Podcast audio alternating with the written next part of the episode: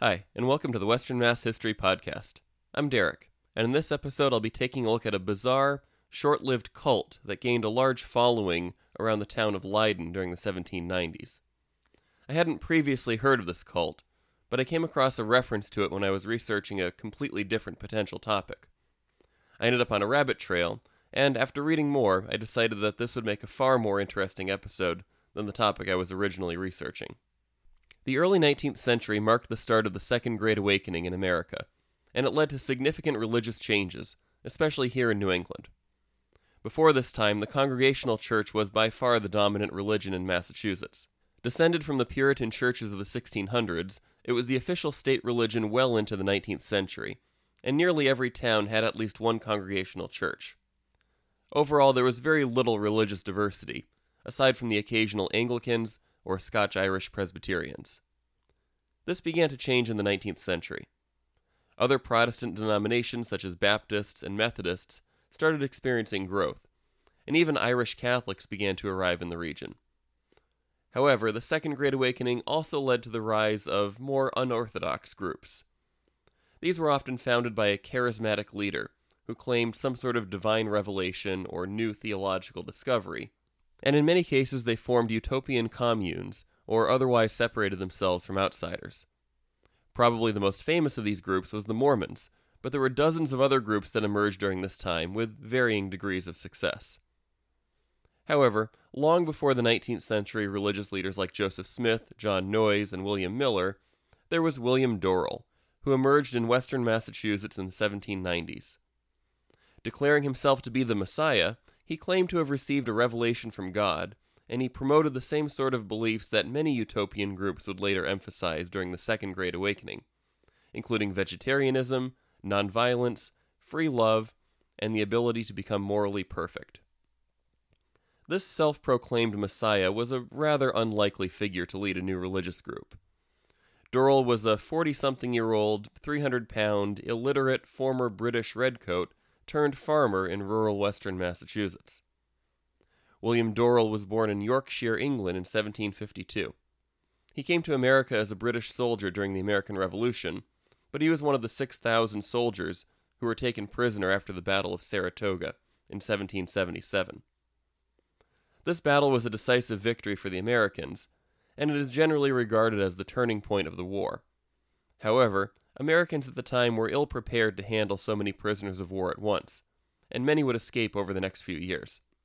And many of those who escaped would take the opportunity to start a new life in America. This was the case for William Dorrell, who likely made his escape in 1778 when the British prisoners were being held in Rutland, Massachusetts. That fall, the British were marched south to a new location in Virginia, and many chose to escape rather than make this march in the late fall and early winter. Whatever his reasons, William Dorrell did not travel south with the rest of the prisoners. Then, in the fall of 1779, he married Polly Chase in Petersham, only a few towns west of Rutland. He was 27 at the time, and she was 16, and she was the daughter of Henry and Abigail Chase of Petersham. They later moved to Warwick, but then by the early 1790s they had moved further west to Leyden. During this time, Leyden was the western part of the town of Bernardston. It is just south of the Vermont border and to the west of the Connecticut River Valley, and in the late 1700s it was predominantly a farming community. In 1790, Leyden had a population of nearly a thousand people, which is significantly more than the town has in more recent times. When it came to churches, though, their options were limited. There was a congregational church to the east in Bernardston, or a small Baptist church in the western part of Leyden, but not much for the residents in the middle, including William Dorrell, who lived in the hills on the east side of Leyden on present day East Hill Road. It was perhaps this isolation that helped contribute to the rise of Dorrell's cult. Historical records do not seem to indicate whether he consistently attended any church, but he learned the Bible from his wife, who would regularly read to him. Although illiterate, he had a great memory and was able to memorize long passages of Scripture.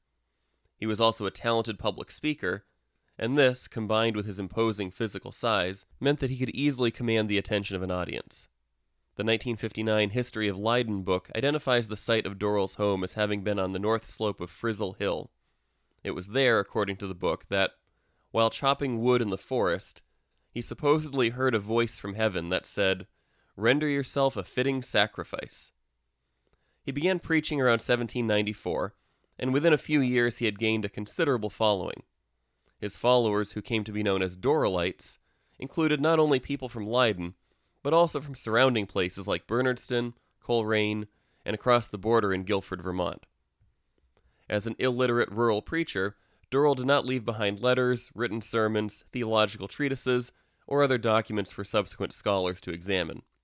So, one of the few surviving primary sources on his cult is an interview that was published in the Greenfield Gazette on August 20th, 1798. It was conducted by the Reverend John Taylor, pastor of the church in Deerfield. And, as a historical aside, Taylor was the grandson of the Reverend Edward Taylor of Westfield, who had been one of the most important poets in colonial America. John Taylor's published interview with Dorrell consisted of a series of questions and answers, interspersed with his own commentary. Taylor was very adamant about his opposition to Dorrell and his teachings, but he also emphasized that the interview was a fair representation of Dorrell. He had even read his notes back to him after the interview to ensure that he had not misunderstood anything. To a typical Protestant Christian like Taylor, Dorrell's beliefs would have ranged from peculiar to immoral to outright blasphemous. One of his key teachings was that it was wrong to take the life of any living creature. So, not only were he and his followers vegetarians, but they also avoided using leather and similar animal products. Instead of leather shoes, they wore ones that were made out of cloth or wood, and they made rope harnesses for their horses. However, they were not purely vegan, at least not in the modern sense, since they apparently did drink milk. While somewhat odd back then, the idea of eating vegetables and walking around in wooden shoes does not seem to have generated much controversy among outsiders. However, many of Dorrell's other teachings most certainly did. For example, he taught that there is no resurrection from the dead. He believed that Jesus did not rise from death, and that when the Bible talks about people doing so, it is referring to rising from a spiritual rather than a literal death. As Dorrell described it in the interview, such as are raised in this sense are perfect and are beyond the possibility of sinning. Later in the interview, Taylor asked Dorrell if those who are raised spiritually are obligated to follow laws. Dorrell responded that they are free from all condemnation as they respect God, and they are free from all civil laws, from all principalities and powers. So Dorrell saw himself and his followers as not being subject to either the laws of religion or the laws of the government and this extended to marriage, with Dorrell explaining When a husband or wife become perfect by being raised to spiritual life, the other party is not holden by the other covenant, which is that of the civil law. And if they are both raised, still the parties are not holden to each other, and the perfect have a right to a promiscuous intercourse. In other words, once a spouse was raised from spiritual death, he or she was no longer bound by marriage vows and could have other romantic partners. Dorrell's opponents often seized upon this statement in their criticism of his teachings, and contemporary newspaper summaries of the interview made sure to include this salacious detail for their readers. Dorrell likely recognized that he may have said more than he should have, because later in the interview he tried to backtrack. Taylor explained in his commentary in the interview At the close of my inquiries, I again turned to the subject of marriage. He appeared to be embarrassed, sometimes denying the doctrine of promiscuous intercourse, and sometimes explaining it in such a manner as that he could not be clearly understood. It is undoubtedly a fact that his true sentiments on this subject are here properly exposed, for at the time he answered these questions respecting marriage, he was under no embarrassment, and the reason which he here gave for the support of the doctrine, viz., that all members of Christ's body are one body, is sufficient evidence that his after denial and embarrassment arose from some fears he entertained that he should expose himself to the law. After the question about marriage, Taylor asked about how his followers worship. Dorrell responded with, We have no meetings for worship. All days are alike. One day is as holy as another day. Taylor followed up by asking him, But you, probably, sometimes meet. What is your business when together? Dorrell was rather vague and seemingly evasive in his response, merely stating, We talk about our business, and anything just as it happens. However, in his own commentary, Taylor added, I would here observe that I learnt from others who had attended some of their meetings that they were guilty of conduct beastly in the highest degree. One told me that he saw Dorrell with his wife and a young woman of a respectable family rolling together upon the floor in one of their meetings. They sing songs, the most vile and filthy that were ever written by Bacchanalians. One verse of their songs I have obtained. It is so vile and filthy that if such a thing were possible, it would defile even a brothel. Another account of these meetings, published in 1824 in the Gazetteer of Vermont, describes how meetings were held once a week at which their worship consisted in eating, drinking, singing, fiddling, and dancing, and hearing lectures from Dorrell, who was well qualified for that purpose. Aside from these practices, Dorrell's teachings included many beliefs that Taylor and other Christians would have regarded as blasphemous. For example, Dorrell explained in the interview how he believed that God and the devil were equal. God ruled over light and the devil over darkness, and they had equal power in their realms. He also denied the doctrine of God's omniscience. He told Taylor that God has no forethought, no knowledge of what passes in the dark world, which is hell, and has no knowledge of what has taken place, nor of what will take place in the world. Regarding people, Dorrell believed that, as he put it, neither God or the devil has any power over man to control him. He believed that he was perfect, declaring, I am perfect, my body is in perfect obedience to the Spirit, I am swallowed up in the power, that is, God. I cannot violate my conscience. If I violate the laws of the Bible, I have no sin from that consideration. Taylor then asked him if his followers were perfect. Dorrell rather confusingly explained, None can be perfect but the head. I am the head, and none can be perfect as long as I remain. There are two kinds of perfection the perfection of the head and the perfection of the members. My followers are as perfect compared with me as the members of a body are compared with the head. When asked if he considers himself to be the head of a new covenant, Dorrell told Taylor, All the covenants which God has heretofore entered into with man are at an end, and a new covenant is made with me, and I have all power to direct in matters of this covenant. Taylor then asked him how one would become a part of this covenant, and Dorrell told him, I am the object through whom you must look for all the blessings of the covenant. You must be presented to God by and through me, as obedient to my words, which are from God and not from man. When asked more follow up questions, Dorrell went so far as to declare himself equal to Jesus. He explained, I stand the same as Jesus Christ in all respects. My disciples stand in the same relation to me as the disciples of Christ did to him. In his last question, Taylor asked him if, then, Dorrell is to be worshipped as Jesus. Dorrell replied, I would not have any person worship my human body. I am to be worshipped in the same manner as Jesus Christ was to be worshipped, i.e., as God united to human flesh. Towards the end of the article, Taylor provided more of his own commentary, including his reasons for conducting and publishing the interview. A number of his followers, I understand, have heretofore sustained good characters, and were valuable men in society.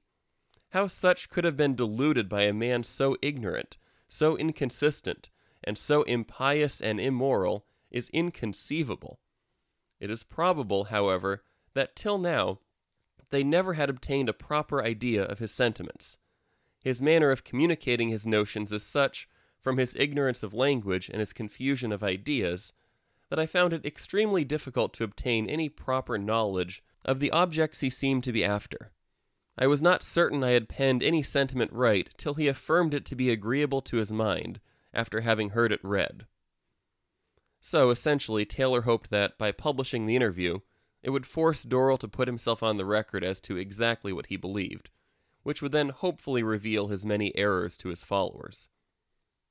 Summaries of the interview were widely published in newspapers around the country, with headlines such as Imposter, fanaticism, and impious depravity. However, it seems unclear whether this had any effect on his following, because his cult continued to flourish for the next few years. Early on, the cult was centered around East Hill Road, near the northeastern corner of Leyden, but later on it shifted down the hill to Beaver Meadow, about a mile south of the Vermont border. Most of the families involved in the cult were from the vicinity of these places, and by its peak the Dorrellites included about 20 or 30 families as estimated in the 1902 History of Bernardston book. The book goes on to name some of the known Dorrellites, including Hezekiah Newcomb, Samuel and John Conable, Ezra Shattuck, Charles Packer, Misters Dewey and Eddy, Zenas, Reuben, and Michael Frizzle, Captain Parmenter, Joshua Wells, Abner Evans, Mr. Pade, Amos Burrows, Reuben Sheldon, James and Pitts Phillips, Charles Stearns, David Potter, Jedediah Fuller, and John Dixon. This list includes a number of prominent early Leyden residents. Hezekiah Newcomb, Ezra Shattuck, and Charles Packer were regularly elected as town selectmen during this period. And Newcomb would hold the office on and off for a number of years, until as late as 1834. He would also represent the town in the state legislature in the early 19th century. However, perhaps the most notable of Dorrell's followers was Jason Parmenter. A veteran of the American Revolution, Parmenter had fought at Saratoga, ironically on the opposite side of his future spiritual leader, William Dorrell. Then, after the war, he emerged as a leader in what would become known as Shays' Rebellion. The rebellion collapsed in 1787 after a failed attempt to seize the arsenal in Springfield, and Parmenter fled to Vermont to avoid arrest. However, he returned to Bernardston at one point to retrieve some of his belongings. In the process, he encountered a group of militiamen who were seeking to arrest him. They exchanged gunfire, and one of the militiamen was killed in the process. Parmenter was later arrested and was sentenced to death. He and another convicted rebel were then marched to the gallows in Northampton, and two minutes before they were to be hanged, they were granted a reprieve. His sentence was postponed several more times before he was eventually pardoned when a new governor, John Hancock, took office. After his release, Parmenter ended up in Leyden, where he came to be involved with William Dorrell. It's hard to say what drew him into the cult, but perhaps the non-violence aspect appealed to him, after having gone through the violence of the American Revolution and Shays' Rebellion, killing a man who tried to arrest him, and coming within two minutes of his own execution. Like with Parmenter, it's hard to say exactly why Dorrell's other followers joined him. Was it his charismatic personality? Was it a desire for a sense of belonging and community in the remote frontier? Were they motivated by the idea of not having to follow religious or civil laws? Or did they simply enjoy having a good time at the meetings? For a few, it's possible that they may have been motivated, at least in part, by money. For example, Ezra Shattuck made the wooden shoes that the Dorrellites wore. Did he make these out of a sense of religious devotion, or was it a way for him to make a profit? Then there was Amos Burrows, a blacksmith. The History of Bernardston book relates that, according to tradition, he had leather bellows that he covered in painted cloth, giving the appearance that he was following Dorrell's teachings about not using animal products. Whether this meant he was insincere in his beliefs is hard to say, but he may have had other reasons for being involved with Dorrell. While it does not mention Burrows by name, the Gazetteer of Vermont explains how the Dorrellites had a covenant by which they placed a large share of their property in common stock, and the blacksmith became their treasurer.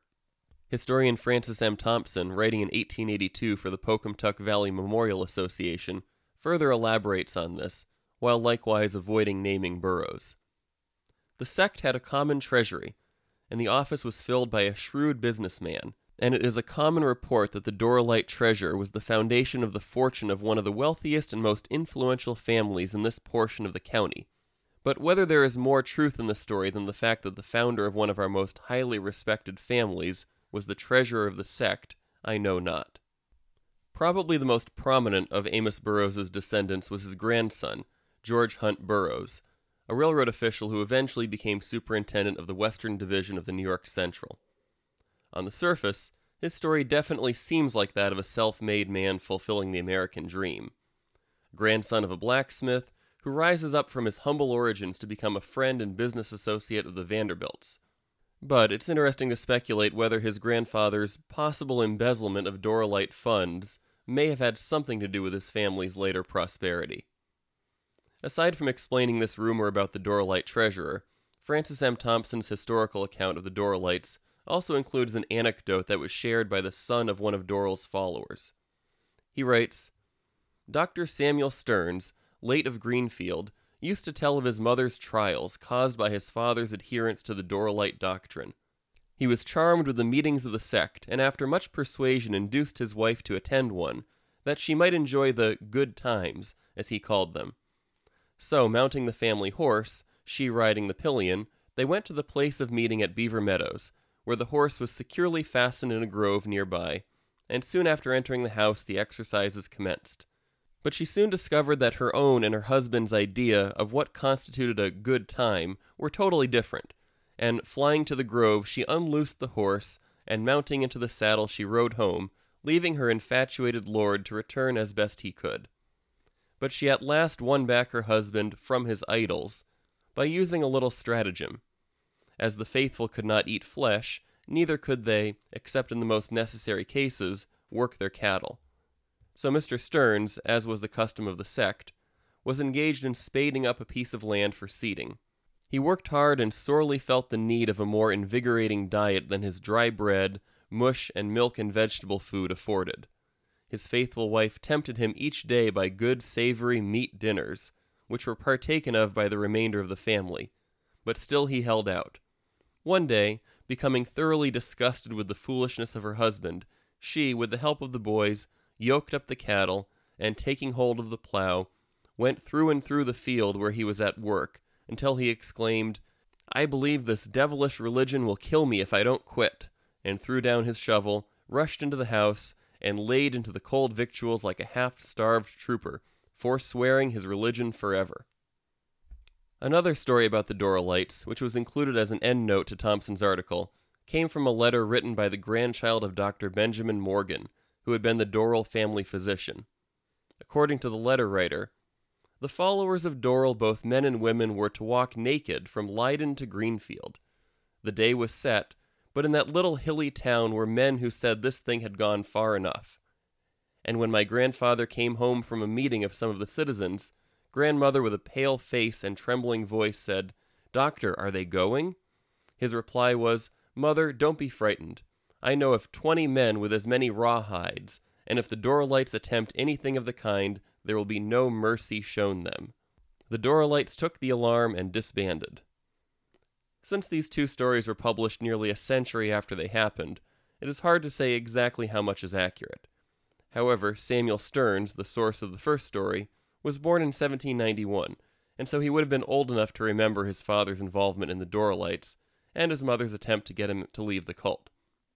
And regarding the second story, there are earlier accounts of Dorrell proposing such a journey to Greenfield, although no mention of whether it was the threat of whipping that dissuaded his followers. One other story about the Dorrellites is recounted in the Gazetteer of Vermont.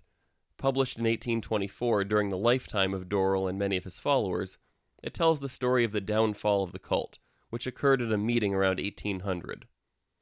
At that meeting, one Captain Ezekiel Foster of Leyden attended as a spectator, he was a man of good sense, of a giant frame, and had a countenance that bespoke authority. When Dorrell came to the doctrine of his mysterious powers, he had no sooner uttered the words, No arm can hurt my flesh, than Foster rose indignantly at this blasphemy, and knocked down Dorrell with a fist. Dorrell, affrighted and almost senseless, attempted to rise, when he received a second blow, at which he cried for mercy. Foster promised to forbear, on condition that he would renounce his doctrines, yet continued beating him. Soon a short parley ensued, when Dorrell consented and did renounce his doctrines in the hearing of all his astonished followers. He further told them that his object was to see what fools he could make of mankind. His followers, chagrined and ashamed at being made the dupes of such a base fellow, departed in peace to their homes. Dorrell promised his adversary, upon the penalties of his life, never to impose upon the people more. The gazetteer went on to assure readers of the credibility of this account, explaining, The author had this relation from said Foster and many other respectable witnesses. Should anyone doubt it, the reader may rest assured that one half is not told of the base imposition of Dorrell. This climactic event essentially marked the end of the Dorrellite cult. But, while Foster had threatened his life if he continued teaching, Dorrell apparently tried to revive his following. The History of Leyden book recounts one incident where Dorrell tried to prove his messianic claims by walking on water. He secretly placed planks just below the surface of the water, but someone removed them before he started his walk, which caused him to simply splash into the water. The book also tells of an attempt to kill Foster, although this scheme did not work out. So, William Dorrell entered a long and quiet retirement from the public spotlight. He remained in Leyden for the rest of his life, where he went from having been the town's would be messiah to becoming the town drunk. The Gazetteer of Vermont described him as being a miserable, drunken pauper maintained by the town of Leyden. In 1834, future Lieutenant Governor Henry W. Cushman, a Bernardston native, visited the elderly Dorrell.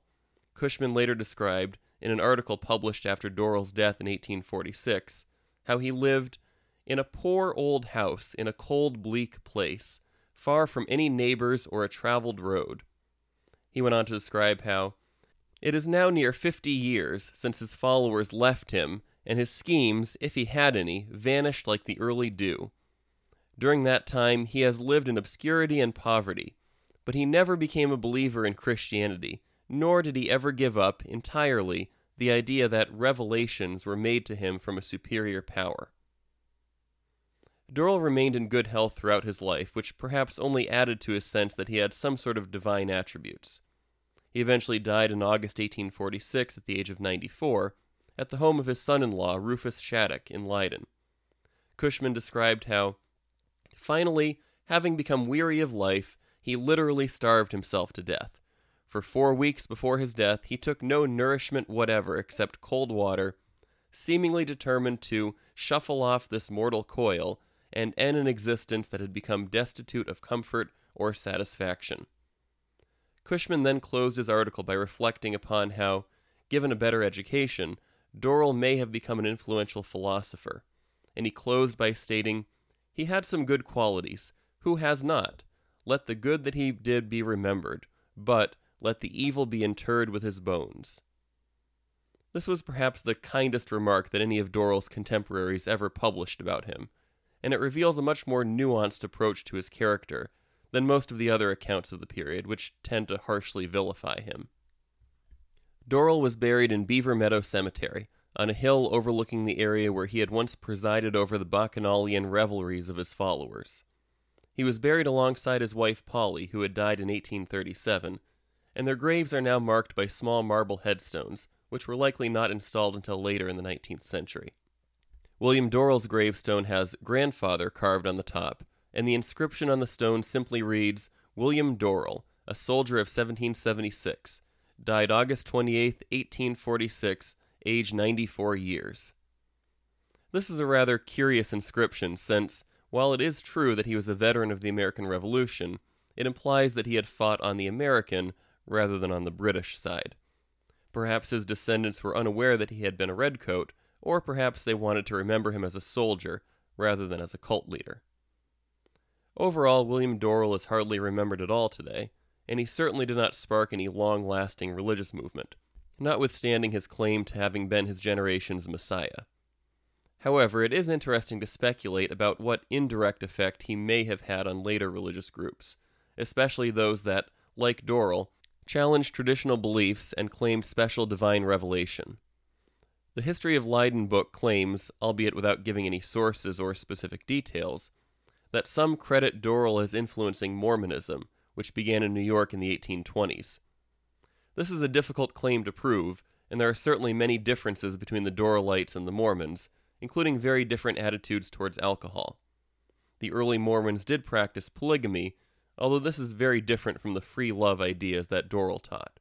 But it is interesting to note that in 1801, just a year after Dorrell's ministry collapsed, future Mormon leader Brigham Young was born in Whitingham, Vermont, only about 12 miles to the northeast of Leyden. The Young family does not seem to have had any connection to the Dorrellites, and they moved to New York only a few years later, so this is probably just a geographic coincidence. But Brigham Young is not the only influential religious leader who was born in the vicinity of Leyden during this time. In 1811, John Humphrey Noyes was born about 10 miles north of Leyden, in Brattleboro, Vermont.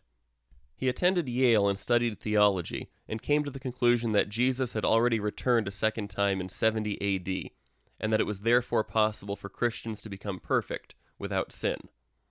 This led him to formulate beliefs that were remarkably similar to what Dorrell had taught several decades earlier. For example, Noyes believed that, once people had become perfect, they were no longer bound by traditional morals or by civil law. And, as was the case with Dorrell, this included marriage. Noyes promoted the concept of complex marriage among his followers, which seems to be very similar to the promiscuous intercourse that Dorrell had taught. Noyes began his ministry in Putney, Vermont, just a little north of Brattleboro, but he later relocated to Oneida, New York. There, he and his followers established the Oneida Community, a utopian commune that grew to over 300 members before eventually dissolving in the late 1800s. As with the Mormons, it's impossible to say whether Dorrell had any influence on Noyes. But in the case of Noyes, I would have to say it's at least plausible, given the geographic proximity and the similarity of many of their beliefs. In the meantime, back in Leyden, the present day view of Beaver Meadow from Dorrell's gravesite is probably not all that different from the scene that he would have known. Over the years, Leyden has remained a small, rural town, smaller in fact than it had been in Dorrell's heyday. Like Dorrell's cult, Leyden's overall population had peaked in 1800, with just over a thousand residents. However, this number steadily declined over the years, dropping to 646 by the 1840 census, and eventually falling as low as 260 in 1940. This was typical for the rural hill towns of western Massachusetts, which tended to experience rapid population growth after the end of the American Revolution, only to turn into virtual ghost towns as residents abandoned the hilly, rocky soil for more fertile farmland in the west, or for greater opportunities in the growing industrial cities here in the Northeast. Today, Leyden has a number of historic homes, some of which probably date back to Dorrell's time period. However, it seems unclear whether any of Dorrell's houses are still standing. Property ownership can be difficult to trace over time, especially in rural communities where street numbers were not standardized until well into the 20th century. Historical property descriptions often make reference to long gone landmarks or to long dead adjacent property owners. For example, Dorrell purchased 20 acres in 1798, and the deed described the land as beginning at the southwest corner at a pile of stones on a ledge. This can even be an issue in more modern local history books. For example, the 1959 History of Leyden book speculates that one of Dorrell's houses may have been moved and incorporated into what the book describes as the east wing of the John Glayback house. This is a rather unhelpful description to anyone who doesn't happen to know where John Glayback was living in 1959, but it appears to have been somewhere on East Hill Road, probably towards the northern end of the road. Whether that house or its east wing is still standing is hard to say. Aside from these houses, other remnants from these early settlers of Leyden include their cemeteries, which are scattered around the town. Some of Dorrell's former followers, including Ezra Shattuck, are buried with him at Beaver Meadow, but others are buried in East Hill Cemetery, including Hezekiah Newcomb and members of the Frizzle family. Just a little to the north of that cemetery, East Hill Road runs along an open field, with expansive views to the northeast. From here, the rolling hills of northern Massachusetts and southern New Hampshire are visible, and on a clear day, Mount Monadnock rises in the distance above the landscape from nearly 30 miles away. It was somewhere around here that William Dorrell and his family settled in the late 1700s, and it would have been somewhere near here that he would have supposedly heard his revelation while chopping wood. I hope you've enjoyed this episode of Western Mass History. For more information, including photos of some of the scenes in Leyden, check out our social media pages. You can follow Western Mass History on facebook.com slash westernmasshistory and on Instagram at Western Mass History and feel free to reach out if you have any questions, comments, or ideas for future episodes. If you like this episode, you can also subscribe to future ones. Western Mass History is available on Apple Podcasts, Amazon Music, Google Podcasts, and Spotify. Thanks for listening.